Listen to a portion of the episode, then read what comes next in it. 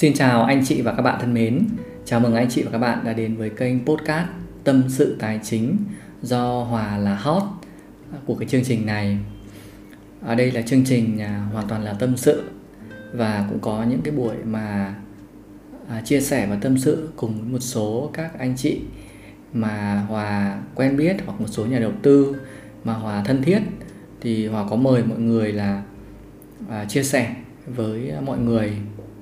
Thực ra thì mỗi một người có một những câu chuyện riêng và có những cái thành công riêng, có những cái vượt qua riêng, những cái trải nghiệm riêng rất là hay.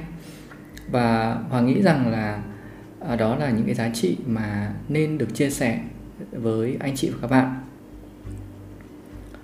Mỗi người có một cái góc nhìn anh chị ạ. Hòa chắc chắn rằng là nó đâu đó nó sẽ giúp ích được cho một anh chị nào đó ở trên kênh, được thêm một góc nhìn, hay có thể mở mang cho mình thêm một cái cách thức tiếp cận mới để mà mình thực hiện các cái mong muốn, mục tiêu cuộc sống của bản thân mình. Trong cái tập podcast ngày hôm nay thì Hòa muốn chia sẻ với anh chị và các bạn một cái nội dung, đó chính là đầu tư chơi hụi. Và đây là một trong những cái hình thức dân gian và mọi người sử dụng rất là nhiều ở trong thực tế. Tuy nhiên thì cái cách thức vận hành, cái mục tiêu đầu tư, cái giá trị của cái hình thức này nó có ý nghĩa như thế nào với mọi người, và làm như thế nào để mà hạn chế được những cái rủi ro trong cái hình thức này khi chúng ta tham gia, thì Hòa có mời chị Dung là một người mà đã làm rất nhiều năm ở trong một cái tổ chức phi chính phủ. Chị cũng đã giúp đỡ rất là nhiều các cái nhóm hụi, có thể là rất là thành công trong việc là hoạt động và giúp đỡ nhau cùng phát triển với những mục tiêu thực sự là Hòa nghĩ rất là có giá trị với cuộc sống. Thì cái tập podcast này nó khá là dài, nên là anh chị cũng dành thời gian, mình nếu mình chú tâm mình nghe được là tốt nhất. Thực ra có thể là nó chưa liên quan gì đến anh chị trong lúc này, nhưng Hòa nghĩ rằng là nó gợi mở cho chúng ta một cái cách để chúng ta tích lũy, tiết kiệm, hoặc là nó gợi mở cho chúng ta một cái cách để mà chúng ta có thể giúp đỡ những người thân trong gia đình mình, hoặc cũng là một cái cách để mà chúng ta giúp đỡ những người nghèo khó ở trong xã hội. Đó, thì cái việc chia sẻ này nó thực sự là rất có ý nghĩa như vậy, và muốn lan tỏa điều đó. Và nếu anh chị thấy cái nội dung này rất là hay và ý nghĩa và cần thiết được chia sẻ với mọi người, thì anh chị giúp Hòa nhé, anh chị giúp Hòa chia sẻ. Bây giờ thì Hòa xin mời anh chị và các bạn cùng lắng nghe cái buổi chia sẻ của Hòa và chị Dung về đầu tư hụi anh chị nhé. Xin mời anh chị các bạn. Chào em, hôm vừa rồi trễ hẹn với em, vì đúng cái giờ mà hẹn với em thì chị đang đi trên đường. Dạ vâng. Chị có thể chia sẻ giúp em một chút ấy, mấy cái, tức là những cái đầu tiên là cái mà cái hiểu biết của chị về hụi đấy, thứ hai nữa là cái mà chị đang làm ấy, cái mô hình mà chị đang làm, chị đang tức là giúp đỡ cho những người nghèo ấy, những bà con như thế nào. Cái mô hình đấy thực ra là em nghĩ là nó cũng về bản chất là nó tốt đấy, bởi vì là cái này nó có từ lâu ở trong dân rồi và mọi người giúp đỡ nhau. Đúng rồi đấy, có khi mọi người còn giúp đỡ nhau không có lãi không? Đúng, không có lãi, bởi vì là em thấy nhá, ví dụ như là em cũng mới đọc ở trên báo ấy, tức là có một cái công ty nó đứng ra, nó giữ lương của các cán bộ nhân viên một phần, tức là nó giữ hộ, sau đấy thì họ cho một những người mà cần kíp vay không lãi suất. Đúng rồi. Đấy thì cũng bản chất nó cũng là một cái mà mọi người góp tiền vào ấy, thì cái hụi kia nó cũng sẽ thế, nhưng mà có thể là nó sinh ra lãi, nhưng cái lãi này nó ở trong cái phạm vi mà thứ nhất là phù hợp với quy định của pháp luật. Đấy, thứ hai nữa là mọi người có thể là chấp nhận được. Đó, thì em cũng hy vọng là cái Zoom ngày hôm nay ấy, là mong được chị chia sẻ về những cái này để mà mọi người cùng biết. Chị cũng có thể chia sẻ qua mình ấy. Thì cái này em sẽ chắc là em sẽ đăng lên trên YouTube được không ạ? Em đăng được cái phần chia sẻ, nhưng mà chị xin phép em một chút là chị giấu cái thông tin về công việc. Vâng. Bởi vì lý do là cơ quan chị nó sẽ có một cái ban truyền thông á, thì tất cả những cái gì mà của tổ chức mà mình phải chia sẻ ấy, là mình phải qua bên com. Đấy, đúng rồi. Nên là cái chia sẻ về cái công việc thì cái tổ chức thì chị xin phép là sẽ không chia sẻ. Ok. Đấy, còn bản thân chị thì hiện tại thì chị đang làm cho một tổ chức NGO. Vâng. Và ở vùng miền núi. Vâng. Đấy, ở vùng miền núi của Thanh Hóa thì chắc là khu Cù Luông, một ngày nào đó thì em sẽ có dịp em sẽ được đặt chân đến Cù Luông. Vâng. Còn về cái hụi á thì thực ra là nó ở trong dân gian lâu lắm rồi. Vâng. Và chị được tiếp xúc với nó ngay từ khi chị đang còn trên ghế nhà trường. Dạ. Tức là bản thân bố chị ngày chị đang còn bọn chị đang còn đi học á, thì bố chị đã tham gia rất là nhiều hội, hội cựu chiến binh rồi hội đồng ngũ đồng niên. Vâng. Đấy thì trong cái nhóm đấy thì mỗi người đều sẽ góp tiền, mỗi một tháng là bao nhiêu, là một, chị nhớ hồi đó là 500.000, 200.000. Vâng. Vì là những năm 2002, 2003 thì 200.000 cũng đang còn to lắm. Vâng, đúng rồi. Đấy thì mỗi một tháng là mỗi một người góp 200.000 và sẽ cho một người vay. Vâng. Trong tháng, và chủ yếu là những người mà có con đi học đại học, là những người mà đang rất là cần tiền. À. Đấy thì sẽ cho con vay, và bố chị thì tham gia rất là nhiều nhóm anh em. Vâng. Anh em trong họ này, anh em đồng ngũ này, anh em cựu chiến binh, là ba nhóm. À. Vì nhà mình cũng khó khăn thôi, cũng không phải là dư giả gì, nên là nhờ có những cái việc đấy cho nên là bọn chị mới có đủ tiền đóng học. Đặc biệt là những lúc mà con cái cần tiền để đóng gấp, mình không có sẵn cái nguồn thu, thì anh em ví dụ như có ai trong nhóm mà trả tiền ngay lúc đấy thì mình lại vay luôn. Vâng. Đấy, và vay không lãi, nhóm của bố chị tham gia là không lãi. Đấy thì cứ đồng lần như thế mình có mình trả lại cho nhóm, xong khi nào cần thì mình lại vay. À, và không lãi suất đúng không? Không lãi suất, cái này là không lãi suất. Vâng. Đấy, và nhiều khi là ví dụ nhóm cựu chiến binh thì nhiều khi có cái quỹ nữa. Dạ. Thì mình đóng góp thêm vào cùng quỹ mình vay. Vâng. Không lãi suất. Đấy. Sau này đi làm thì chị lại gặp một nhóm các anh là giáo viên. Vâng. Đấy, họ cũng chơi hụi, nhưng mà họ lại không phải đóng hàng tháng mà họ cược cũng khá lớn, tức là cược cả tháng lương của mình. Thì là 10 anh, nhóm đấy là các anh chia sẻ là 10 người.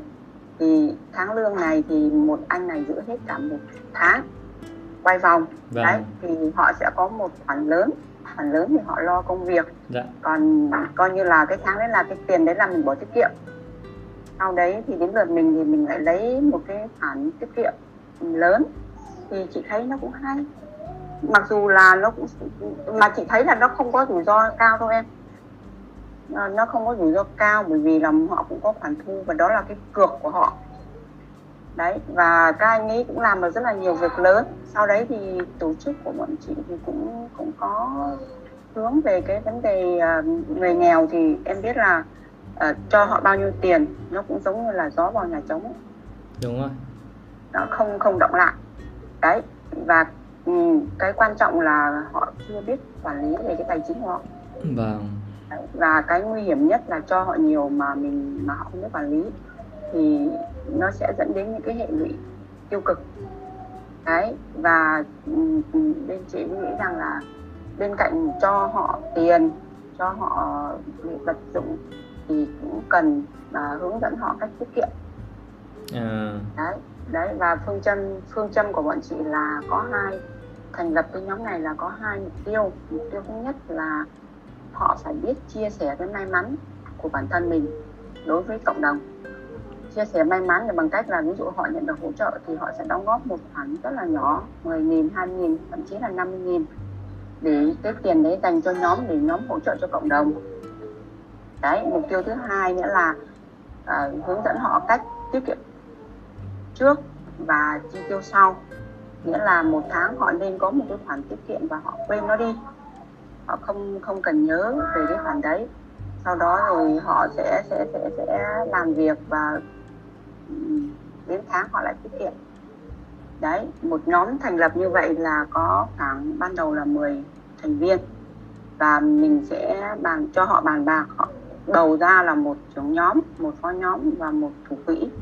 Và trưởng nhóm sẽ là người ghi chép sổ sách, còn thủ quỹ sẽ là người cầm tiền. Nhưng mà tiền mặt này nó sẽ không nằm ở trong tay anh thủ quỹ thì chị thủ quỹ, mà anh thu được tiền xong là anh sẽ cho người thành viên trong nhóm vay luôn.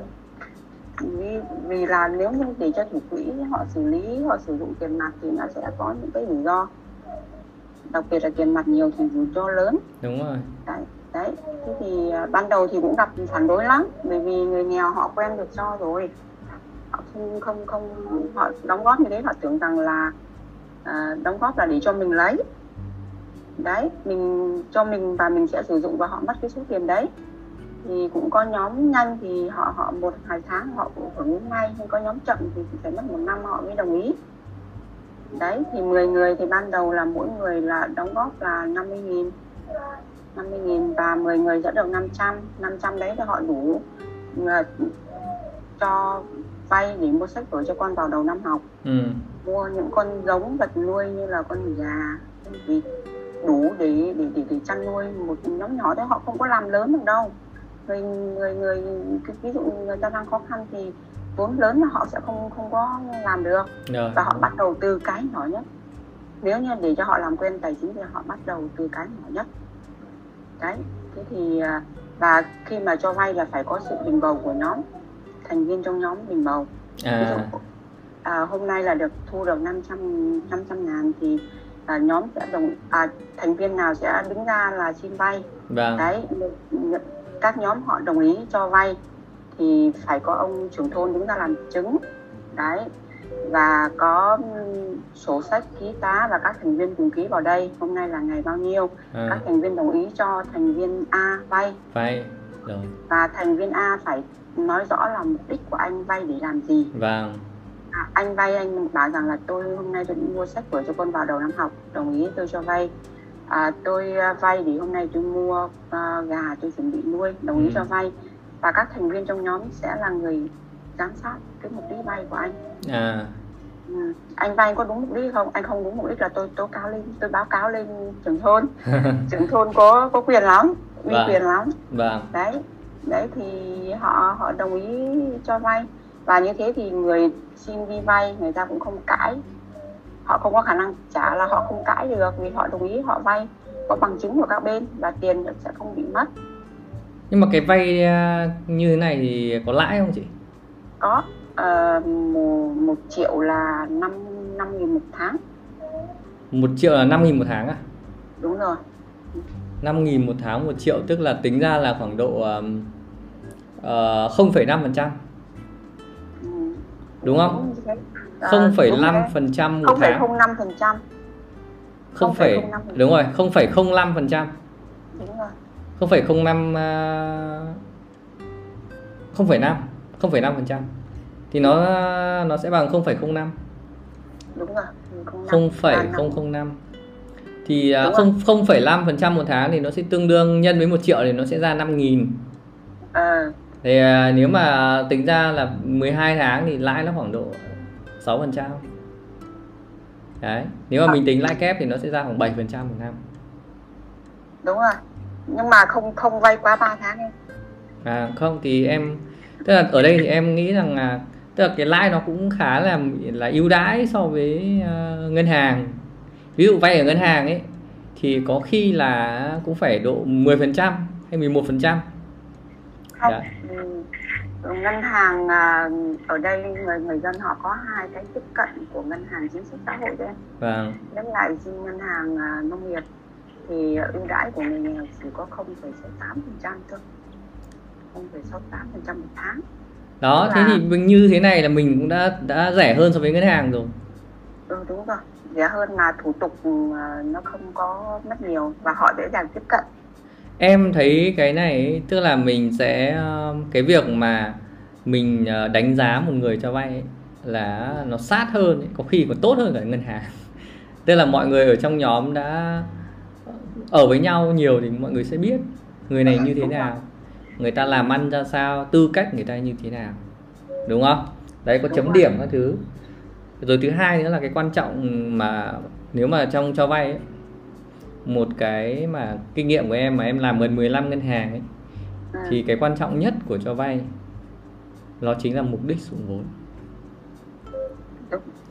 Tức là người ta dùng vay tiền đấy thì người ta có dùng thực vào cái việc đó hay không? Đấy, người ta dùng để làm gì? Người ta mua sách vở hay người ta mua gà hay người ta mua bò hay người ta mua qua cái gì đó. Đấy. Nếu mà người ta mua một cái thứ mà nó có thể tạo ra tiền, ví dụ như nuôi gà, đúng không? Nuôi vịt, đúng rồi. Đấy, hay là nuôi lợn, vân vân, nuôi lợn giống cái thứ đấy, đúng không? Kiểu kiểu đấy. Thì cái khả năng mà người ta trả cho mình là trả cho nhóm là rất là dễ. Tức là cái họ có nguồn thu trong tương lai để mà trả về. Em nghĩ cái này nó cũng khá là hay đấy. Tức là nó giúp ích cho mọi người. Nhiều khi đúng là kiểu ngày xưa nhà em cũng nghèo như thế. Nhiều khi nó thật là để có được 200.000 để mua một con bò không có rồi.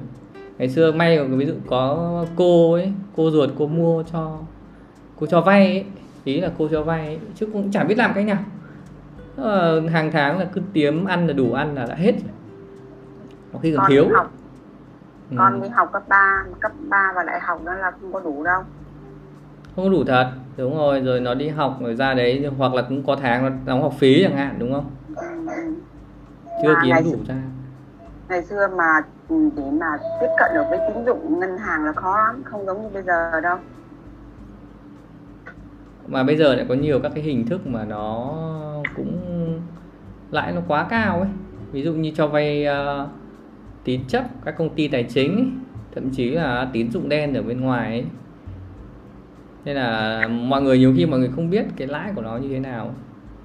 Nên đôi khi là vay lãi cũng kinh khủng. Nhưng mà em hỏi là cái mình có phải trả phí cho ông trưởng thôn gì không? Hay là ông trưởng nhóm gì không? Không, vì là trưởng nhóm là thành viên ở trong nhóm đấy.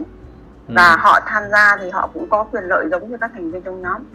Đấy, và họ, cái được của họ là được uy tín, tức là những thành viên trong nhóm họ tín nhiệm và họ bầu thôi.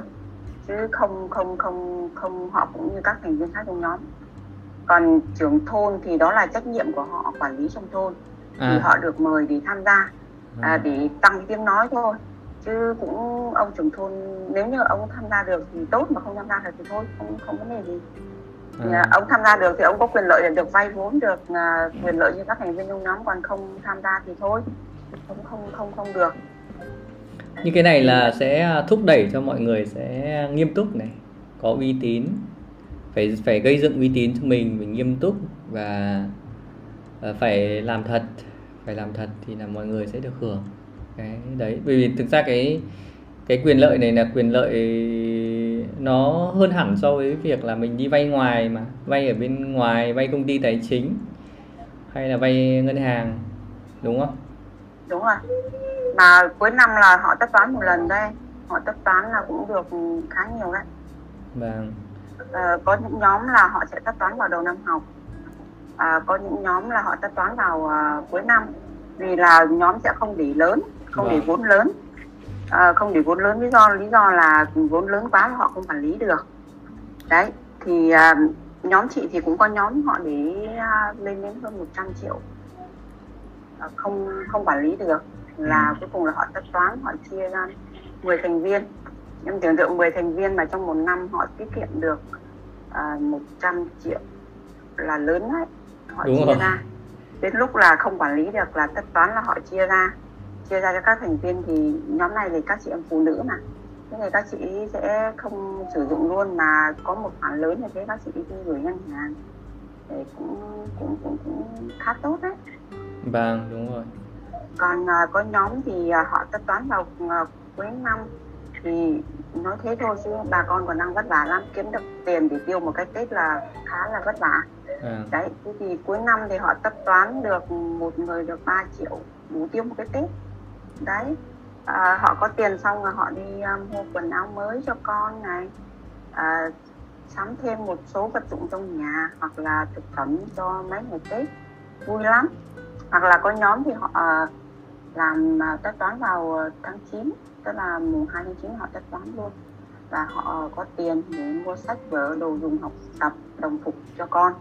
Đấy, và sau đó họ sẽ bắt đầu tiết kiệm lại từ đầu, thì nó sẽ tránh được cái việc là họ phải bán lúa non hoặc là bán nhà, bán gà, bán vịt, bán con vật nuôi vào cái vịt mà rất nhiều người luôn nó bán, thì giá bao giờ nó cũng sẽ giảm xuống. Đấy, thì họ có cái khoản đấy rồi thì họ không phải dùng đến, thì họ lại tiếp tục chăn nuôi để khi nào có giá thì họ lại bán. Vâng. Thế theo chị là cái hình thức này, tức là mình góp hụi này thì về hiệu quả lợi nhuận ấy, nó có so với tiết kiệm ngân hàng này thì như thế nào? Nó có cao hơn so với ngân hàng không? Nó cũng tương đương thôi đấy em, không cao hơn, cao hơn một chút xíu. Bởi vì là ngân hàng thì 10 triệu thì họ chỉ thu được có 68.000 một năm thôi, 6.800. 6.800, 1 triệu là 6.800 một tháng. 3.400 chứ, với lãi suất bây giờ là 3.400. Mà đây là 1 triệu được 5.000. Đấy.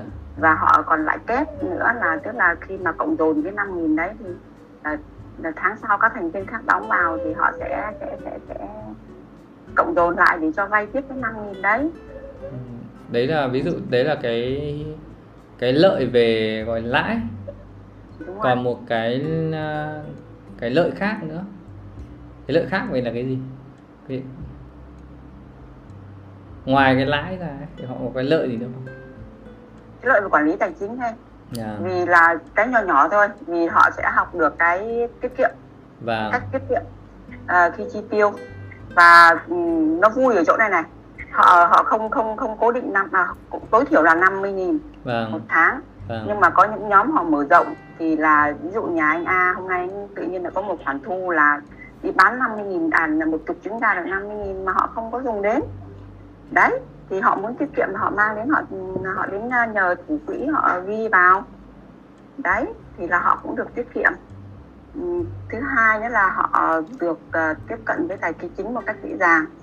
Và thứ ba nữa là họ, mục đích tiêu dùng của họ khi mà họ chuẩn bị vay là họ phải công khai cái mục đích tiêu dùng, mục đích sử dụng vốn của họ đấy. Vì là cái mục đích sử dụng vốn này là rất là quan trọng, như em cũng chia sẻ ban đầu ấy, chị cũng được chứng kiến nhiều người là được ngân hàng chính sách xã hội ưu đãi cho vay, và họ thấy rằng là cứ cho vay là họ đi vay thôi, và họ cũng không cần biết là vay để làm gì, họ chỉ biết là được vay là họ đi vay thôi. Đấy, và cũng chưa biết là vay về để sử dụng vào cái mục đích gì. Đấy là trước đây á, trước đây là những cách đây 10 năm hoặc là 5 năm thì nhiều người là họ cũng chả biết là vay để làm gì đâu. Và nhiều khi là họ thấy rằng là đi ra ngoài đường thấy nhiều người có xe máy đẹp mà họ cũng thôi thì cho vay thì mình cũng đi mua. Nhưng mà mua xong rồi mua xe máy, vay xong rồi đi mua xe máy xong rồi không có biết làm gì để trả tiền lãi, tiền vay. Đấy, rồi cuối cùng được vài tháng sau lại mất luôn cả xe máy. Đấy. Thì mà nhiều khi là tiết kiệm tiền dễ quá mà lại không biết làm cái gì thì nó cũng nguy hiểm, đúng không? Và bây giờ nó có một cái ưu điểm nữa khi mà họ tiết kiệm như vậy á, là họ có cái số hóa của ngân hàng, cái app về internet banking ấy. Đấy, thì nó rất là mọi người rất dễ tiết kiệm. Thì bây giờ là vốn mọi người mà không dùng đến nữa thì trưởng nhóm họ sẽ đưa vào cái khoản tiết kiệm ở trên thẻ ngân hàng luôn và gửi trực tiếp tiết kiệm. Khi nào không có thành viên vay thì họ vẫn có lãi, họ vẫn sử dụng lãi. Đúng rồi, em hiểu rồi. Đấy là một kênh tiết kiệm của họ. Đấy.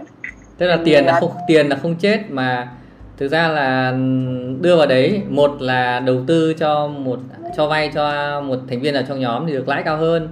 Còn nếu mà không có thành viên nào trong nhóm vay thì là sẽ gửi tiết kiệm luôn online, đúng không?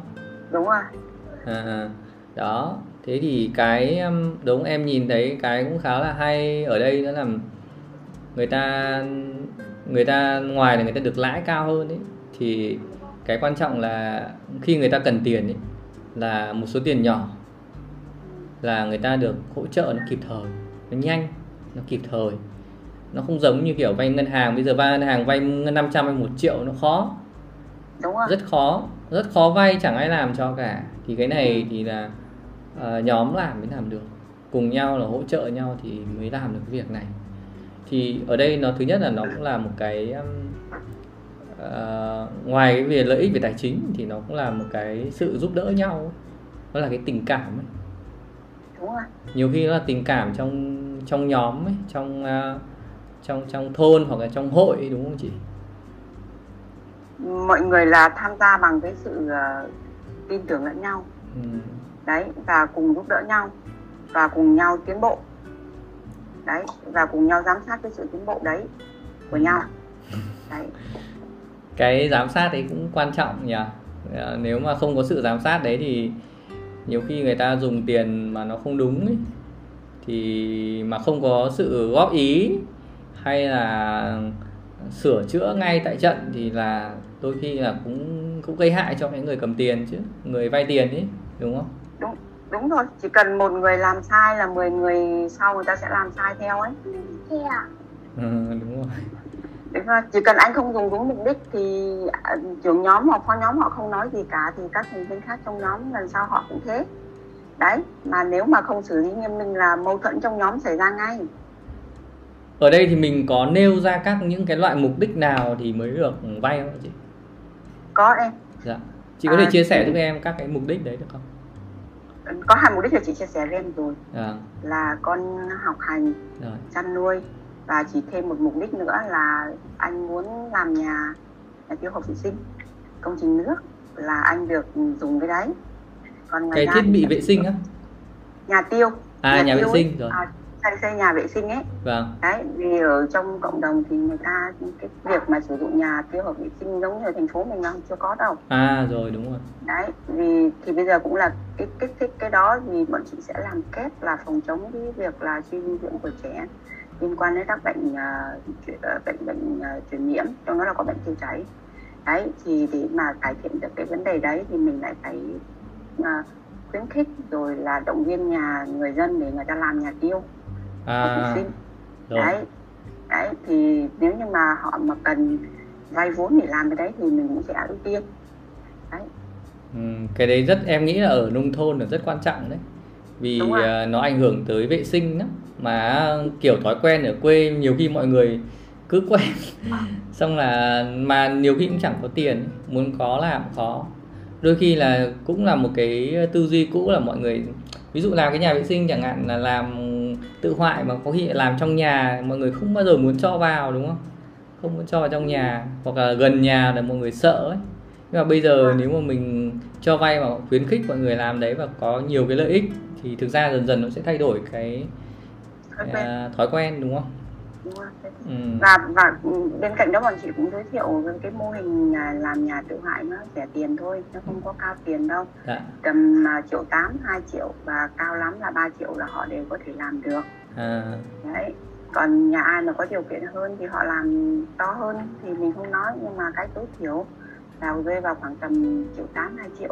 Họ chỉ cần làm ở dưới nền thôi. Còn cái mái, cái tường là dùng vật liệu sẵn có tại cộng đồng như tre, luồng. Rồi.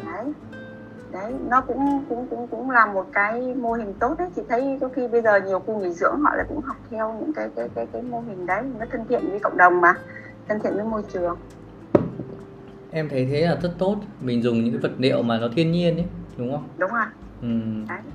Thế là ba cái mục tiêu là em nghĩ là nó rất là thiết thực với người dân nghèo ở quê. Đấy, mà không nghèo mà bình thường thì cũng vẫn rất là cần. Chăn nuôi, nông dân là rất cần này. Đó. Rồi học tập nữa.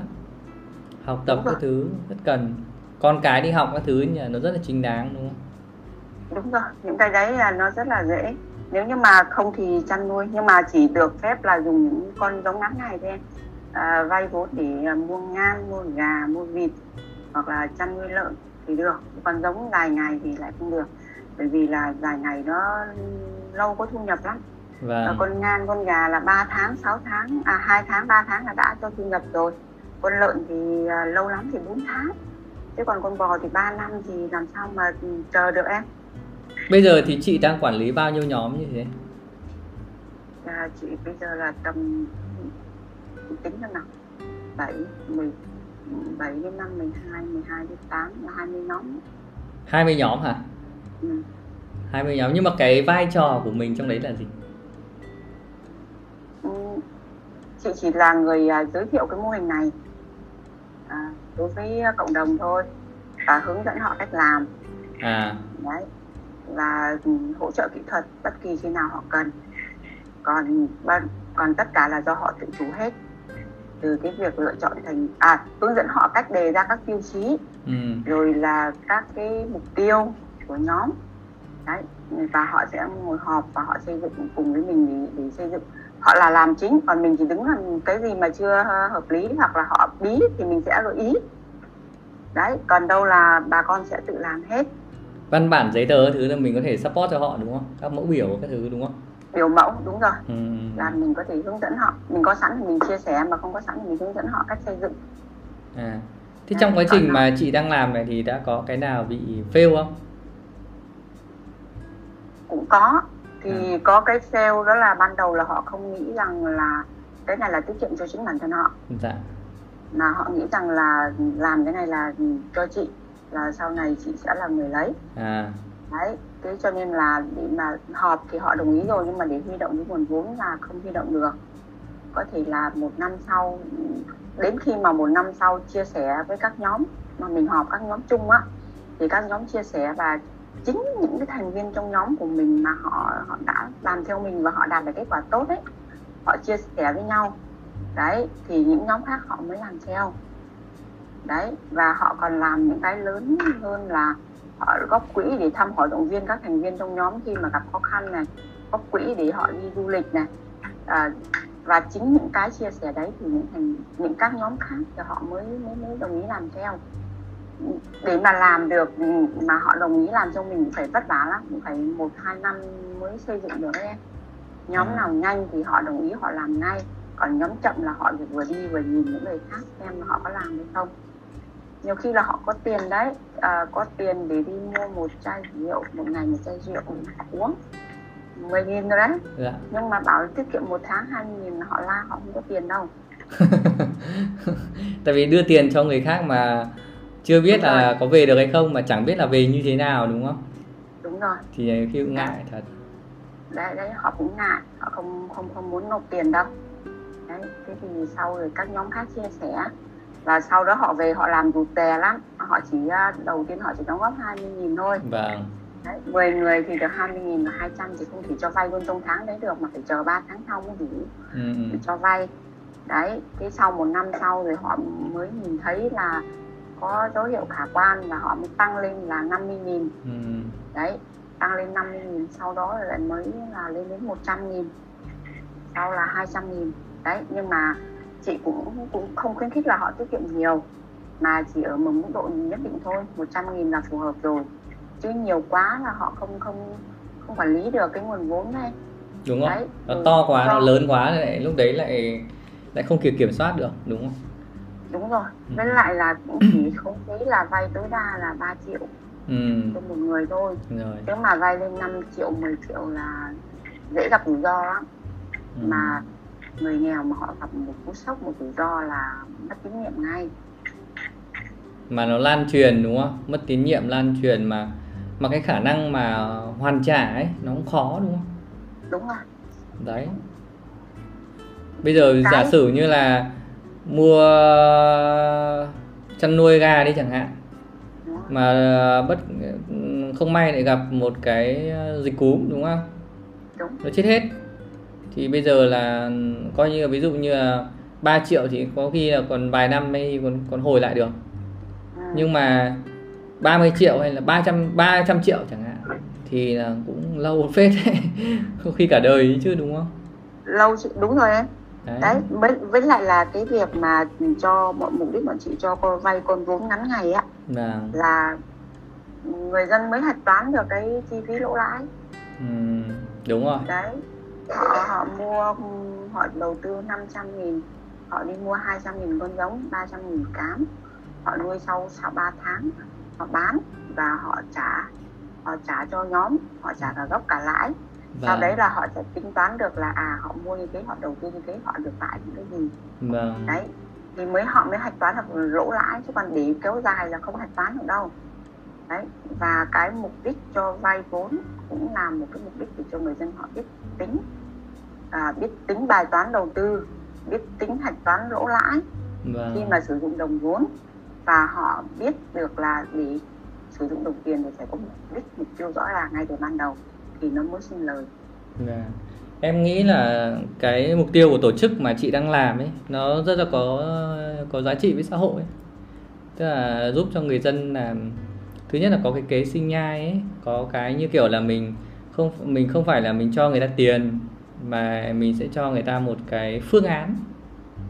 Đấy, một phương án để mà làm ăn, một phương án.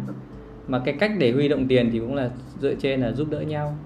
Thứ hai nữa là ở đây là giúp cho mọi người có kiến thức về quản lý tài chính cá nhân. Đúng rồi. Cái này nếu mà nói rộng ra là nó cũng đúng như kiểu quản lý tài chính cá nhân, tức là biết tiết kiệm tiền, đúng không? Đúng rồi. Rồi thứ hai nữa là biết đầu tư. Đấy, tức là mình dùng tiết kiệm tiền rồi, mình mua hàng tháng mình phải bỏ một chút hàng tháng ra để mình bỏ tiền vào một cái giỏ. Sau đấy thì là cái khoản tiền đấy sẽ được đầu tư và nó sinh lời. Đấy, thì hàng năm là mọi người sẽ nhận được tiền của mình gốc và cái lợi nhuận. Cái thứ ba là tức là cái ý nghĩa về mặt xã hội, tức là sẽ giúp đỡ cho mọi người, tức là giải quyết một số những cái vấn đề của xã hội, đúng không? Đúng rồi đấy. Như là ví dụ học hành các thứ ở vùng sâu vùng xa là rất là khó khăn trong việc học hành, học tập. Rồi những cái liên quan tới an toàn vệ sinh các thứ, đúng là cái đấy kiểu nó rất là cần đấy. Mà nhiều khi có nhiều tiền chứ chắc đã làm được. Đúng rồi. Nhiều khi cho, tức là nhiều người đi từ thiện, đi ủng hộ, nhưng đưa cho người ta nhưng mà chưa chắc đã làm được. Nhưng mà tự mọi người nhìn nhau rồi mọi người thấy, ở quê mà cứ nhìn nhau thôi, nhiều khi là cứ nhìn nhau thấy nhà này hay, nhà kia hay, thì có khi lại cố để làm ấy. Đúng rồi đấy. Wow. Cái chính là cho họ biết cách để họ tính toán nữa, đúng không?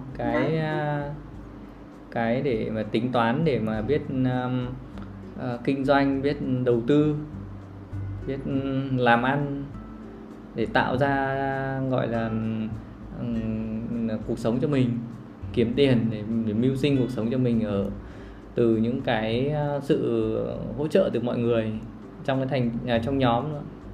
Đúng rồi. Ở đây thì thực ra là em thấy cái mô hình của mình là nó nhỏ, thì chị trong thực tế chị có thấy những cái mô hình nào nó lớn hơn nữa không? Và chị có tham gia cái mô hình nào lớn hơn, ví dụ nó giá trị nhiều, hàng vài trăm triệu ấy, hay đến hàng tỷ không? Hàng tỷ thì không, chắc là không, bởi vì là cái đối tượng chị tiếp xúc là những người mà họ thu nhập hàng tháng họ rất là thấp. Đấy, nhưng là chơi lớn mà họ không dám chơi lớn đâu. Chỉ có điều là chị trong quá trình mà chị đi với các nhóm á, thì khi là họ cũng chia sẻ là tiết kiệm, là họ nhiều khi là họ tiết kiệm được, là họ được một cái số tiền cũng khá lớn đấy, mà không có cái khi mà không có người vay á. Vâng. thì lãi của ngân hàng thì nó cũng khá là thấp. Vâng. Đấy, thì cũng muốn là tổ chức sinh lời, tiếp tục để sinh lời thêm cho nhóm. Tuy nhiên là chị cũng trong đầu chị cũng đang nghĩ đến là kết hợp với lại cái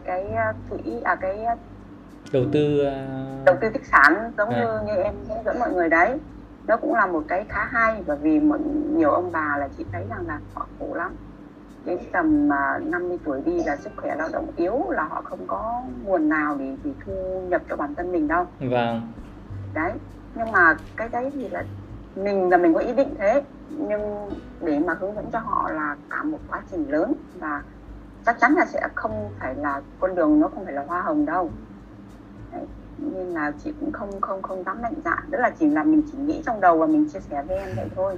Vâng. Đấy.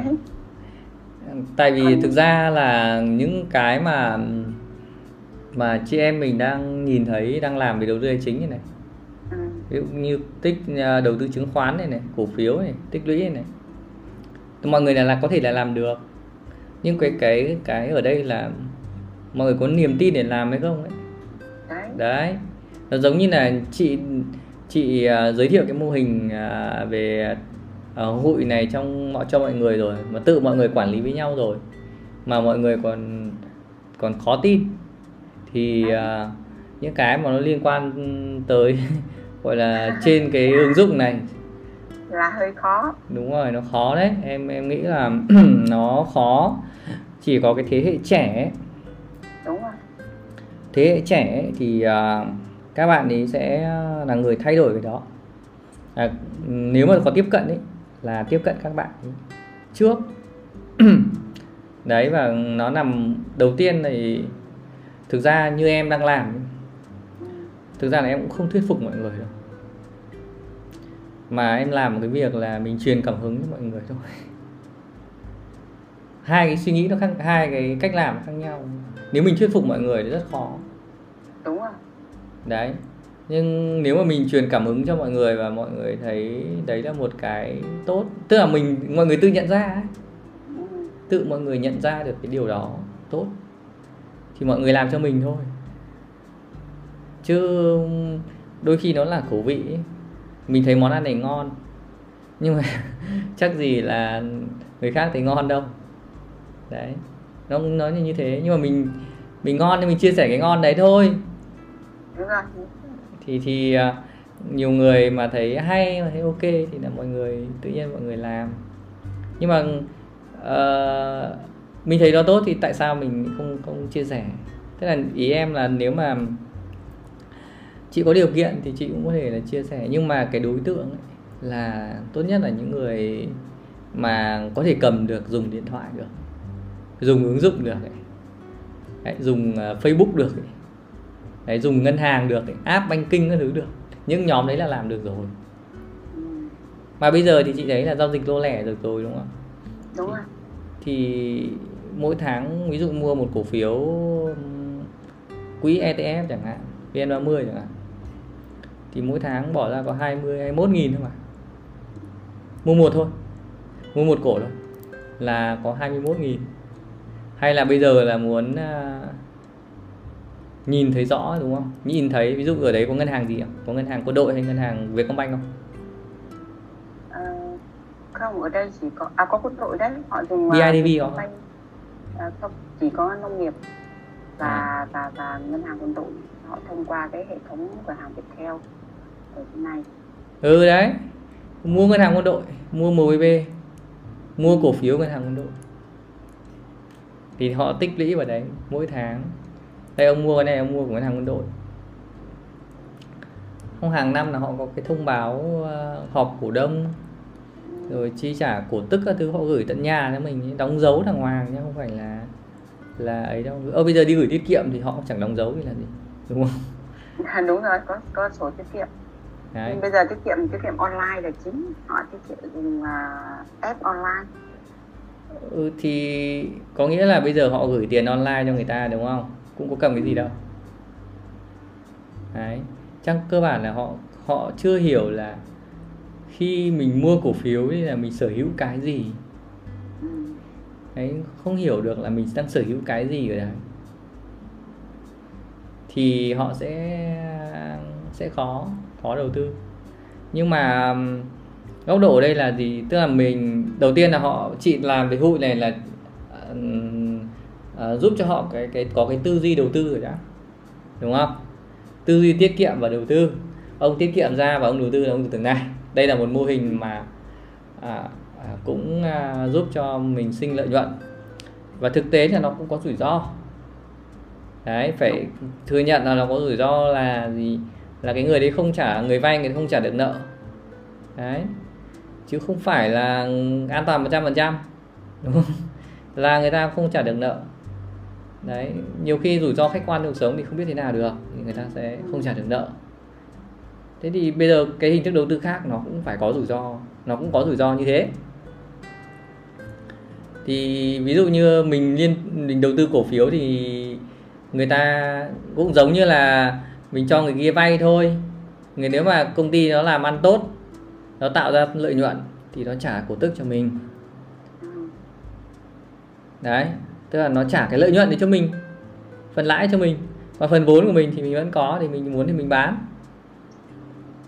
Đấy, nói hiểu nôm na như thế, nhưng mà một kiểu dịch từ cái ngôn ngữ hồi ra. Nhưng mà cái này thì nó không có một cái lãi cố định. Như kiểu hụi là ví dụ như 0.5.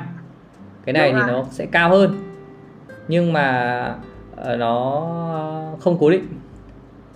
Đấy, có thể là có năm họ làm ăn được thì họ trả nhiều hơn, nhưng có năm thì họ làm ăn kém thì họ sẽ trả ít hơn. Thế nhưng mà bảo là mất 100% thì không mất được. Không mất được 100%. Khó, không phải một không khó, bởi vì nếu mình đã chọn những cái ví dụ mình chọn ngân hàng như quân đội chẳng hạn, thì là cái khả năng mất 100% là khó. Nó thấp. Thì mình giải thích như vậy thôi, đơn giản như vậy. Thì ai người ta hiểu ra thì người ta sẽ lúc này thì mình nên phân bổ tiền ra, đúng không? Mình chia ra để giảm thiểu rủi ro cho mình, là nếu mình bây giờ mình trong tổng tài sản của mình là mình góp vào hụi này là 100%, thì có nghĩa rằng là rủi ro rất cao. Nếu mà cái ông vay thì ông ấy không trả được là mình mất hết. Đấy.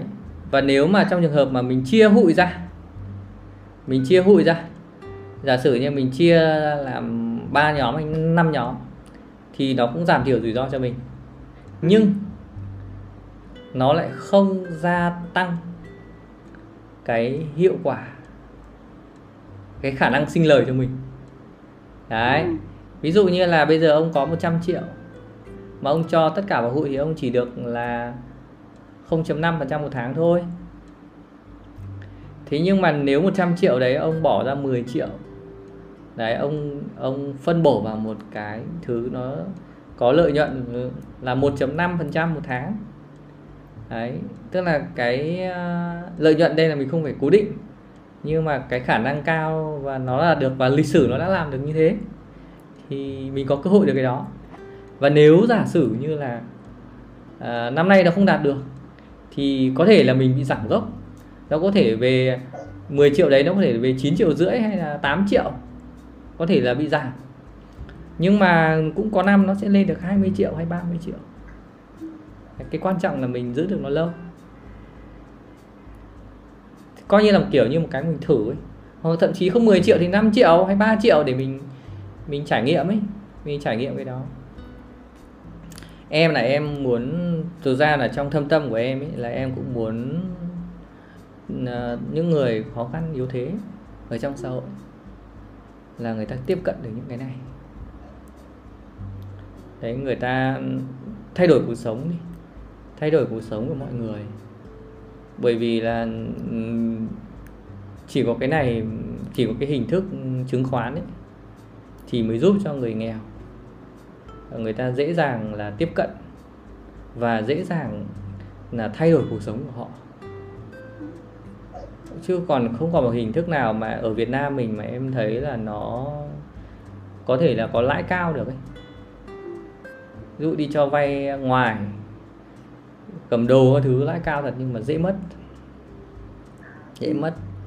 Rồi đầu tư bất động sản cũng có lúc là cũng lãi cao thật, nhưng mà có phải ai cũng làm được đâu, không dễ. Đấy, mà cái tốc độ kiếm tiền của những người thu nhập thấp ấy, có phải dễ được tăng đâu, nó không dễ dàng tăng được, nên là họ không có một cái gì đảm bảo cho họ về sau này ấy. Đúng rồi. Đấy. Mà cũng không phải là bỗng dưng mà chị lại có cái ý tưởng này chị chia sẻ với em đâu. Wow. Bởi vì là chị có ông mà chị gọi là ông ngoại chị ấy, là trước thanh niên thì ông đi làm và ông có mua trái phiếu của chính phủ. Vâng. Đấy, và một thời gian là ông quên nó đi. Vâng. Ông không có nghĩ gì về cái đấy. Và đến lúc mà ông đến tuổi về hưu rồi, và đến lúc ông yếu rồi ông không làm gì nữa thì ông mới mang cái trái phiếu ra ông bán, và ông lấy cái tiền đấy thì ông tiêu. Đấy, thì chị nghĩ là bây giờ thì trái phiếu chính phủ thì cũng có, nhưng mà người dân thì không tiếp cận được nhiều. Vâng. Bằng cái như em chia sẻ thì được cái họ mà tiếp cận được những lớp trẻ như chị em mình đây, hoặc là trẻ hơn mà họ tiếp cận như thế thì cũng là một điều khá tốt. Còn cái việc mà em vừa hỏi chị là chị có biết được những cái nhóm hụi nào mà họ chơi lên đến tiền tỷ, vài trăm triệu và đến tiền tỷ hay không ấy. Vâng. Thế giờ chị ngồi chị nhớ là ở huyện của chị đây thì cũng vừa rồi mới có một vụ hụi đấy. À. Khá lớn ấy, lên đến truyền hình đấy, 80 tỷ, công bố là 80 tỷ. Ừ. Còn thực tế nó phải hơn, cả hàng trăm tỷ cơ. Đấy, và có những nhà họ mất cả tiền tỷ. Vâng. Không phải ít. Đấy. Thì nếu mà cái mô hình của chị mà làm được, duy trì được thì nó cũng tránh được những cái rủi ro không cần thiết, hoặc là mình có thể phòng ngừa nó được. Cái mô hình của chị ấy là nó mang ý nghĩa xã hội, tức là nó có giá trị xã hội nhiều hơn, có ý nghĩa cộng đồng, tức là nó mang lại lợi ích cho xã hội, cho đất nước ấy. Còn tại vì sao em hỏi chị như thế, vì những cái mô hình hụi khác là nó mang ý nghĩa cho cá nhân. Đấy, em ví dụ như là người ta góp hụi để người ta đầu tư đất, người ta góp hụi để người ta cho một người vay để đầu tư chứng khoán, hay góp hụi để đầu tư, người ta góp hụi để người ta đầu tư cho vay cầm đồ, vân vân, thì mình không biết. Tức là nhiều người ta cứ thấy là cho vào cái hụi này là lãi cao, một ông nhận, xong đấy ông đi cho vay ABC ở ngoài, lãi lợi nhuận cao hơn, xong về ông ấy trả các cái ông góp hụi này. Đấy. Thì những người mà người ta tiết kiệm, người ta bỏ tiền vào đấy thì thực ra là người ta không biết cái người nhận tiền kia là người ta làm cái gì, không biết mục đích sử dụng vốn, người ta làm cái gì đấy, có an toàn hay không, đồng vốn có an toàn hay không, mà người ta chỉ quan tâm tới là lãi thôi. Đấy, thì khi mà người ta chỉ quan tâm tới lãi thì là rủi ro nó cao lắm, rất cao. Có khi là những người mà gửi tiền vào hụi đấy có thể lãi 10 hay 12%, 15% một năm. Thì ở đây là có rõ ràng là nó rất là rủi ro. Khi mà lãi cao thì tất nhiên là rủi ro cao rồi, bởi vì cái người kia người ta đi cho vay hay người ta đầu tư gì đấy nó phải rủi ro cao.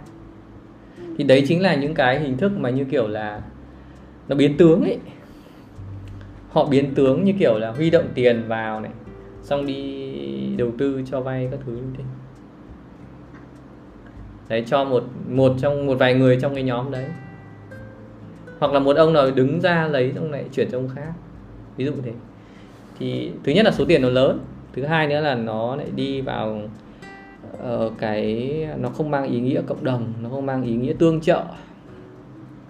Em nghĩ là bản chất của hội nó mang ý nghĩa tương trợ nhiều hơn, hỗ trợ nhau, giúp đỡ nhau, cùng tốt lên nhiều hơn, và nó sẽ ở cái quy mô mà người ta có thể kiểm soát được tài chính ấy, ở mức vừa phải thôi, mà người ta có thể kiểm soát được tài chính, kiểm soát được rủi ro, nhóm có thể kiểm soát được. Giống như chị nói là người ta chỉ cho đến mức 3 triệu thôi, còn đến 30 triệu hay 300 triệu là người ta không thể làm được, người ta không kiểm soát được, và rủi ro nó vừa đó làm chỗ đấy, và nó mới phát sinh ra những hàng tá, những cái mục đích là gây rủi ro và gây mất mát cho mọi người gửi tiền.